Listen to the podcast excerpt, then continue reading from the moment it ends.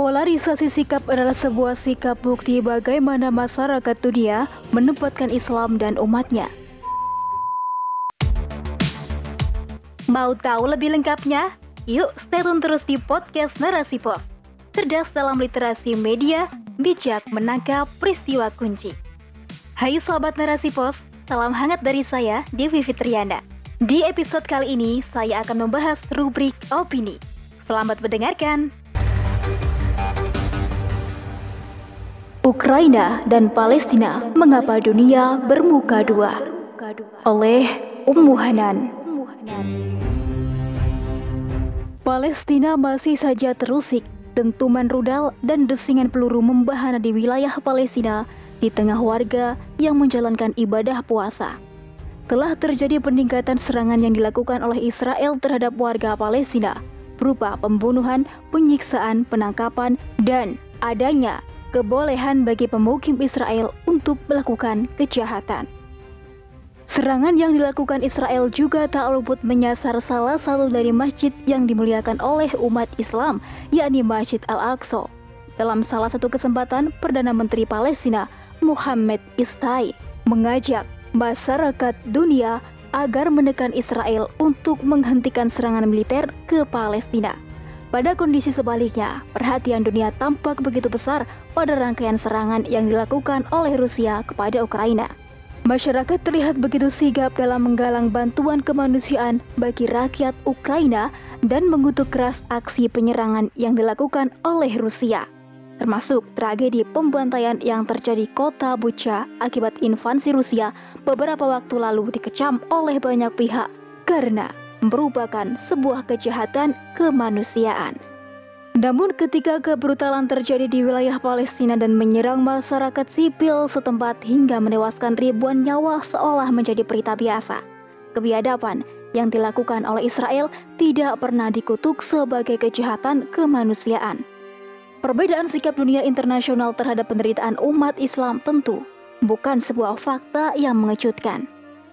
Meski dunia internasional melalui lembaga PBB senantiasa lantang berteriak tentang pentingnya penjagaan atas hak asasi manusia, namun itu tidak pernah ditunjukkan untuk membela nestapa umat Islam.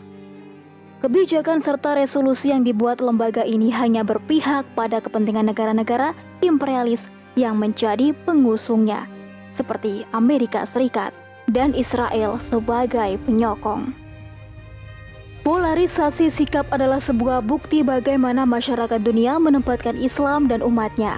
Abainya dunia terhadap persoalan Palestina atau konflik berkepanjangan yang dialami negeri Muslim yang lain menunjukkan tidak ada perisai yang melindungi umat hari ini.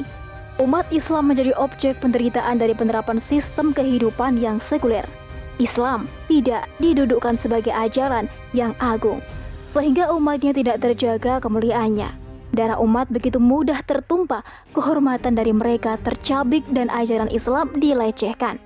Ironisnya, para pemimpin negeri muslim hanya bisa terdiam mengikuti apa yang menjadi titah tuan mereka, yakni Amerika Serikat dan sekutunya.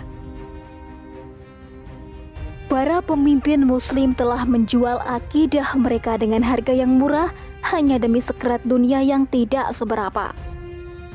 Rasulullah Shallallahu Alaihi Wasallam telah menjelaskan kepada kita urgensitas keberadaan seorang imam atau khalifah. Dalam satu hadisnya, beliau bersabda yang artinya, Sesungguhnya al-imam atau khalifah itu perisai, di mana orang-orang akan berperang di belakangnya atau mendukung dan berlindung dari musuh dengan kekuasaannya. Hadis riwayat Al-Bukhari, Muslim, Ahmad, Abu Dawud. Keberadaan seorang pemimpin atas kaum muslimin sangatlah dibutuhkan untuk menjaga keberlangsungan hidup dan akidah umat.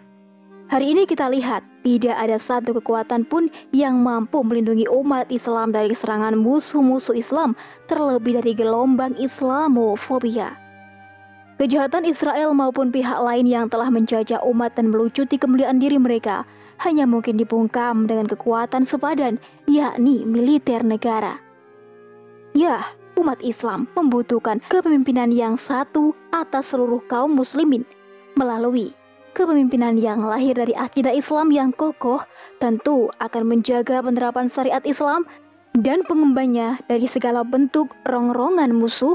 Rasulullah Wasallam dalam hadisnya juga bersabda yang artinya, Imam atau khalifah adalah ro'ain atau pengurus rakyat dan ia bertanggung jawab atas pengurusan rakyatnya. Hadis riwayat Al-Bukhari. Sistem demokrasi sekuler telah menjadikan pemimpin muslim abai terhadap apa yang menjadi tanggung jawab besar mereka. Umat Islam dibiarkan berkubang dalam nestapa, terjajah secara fisik maupun pemikiran sekuler yang jauh dari Islam. Dunia bermuka dua terhadap kondisi umat Islam adalah sebuah kewajaran. Dunia hari ini tegak di atas asas kapitalisme sekuler yang sengaja menjauhkan penerapan agama di tengah kehidupan. Syariat Islam dipandang sebagai batu sandungan bagi langgengnya praktik para kapitalis global yang telah menciptakan kezoliman dan penindasan.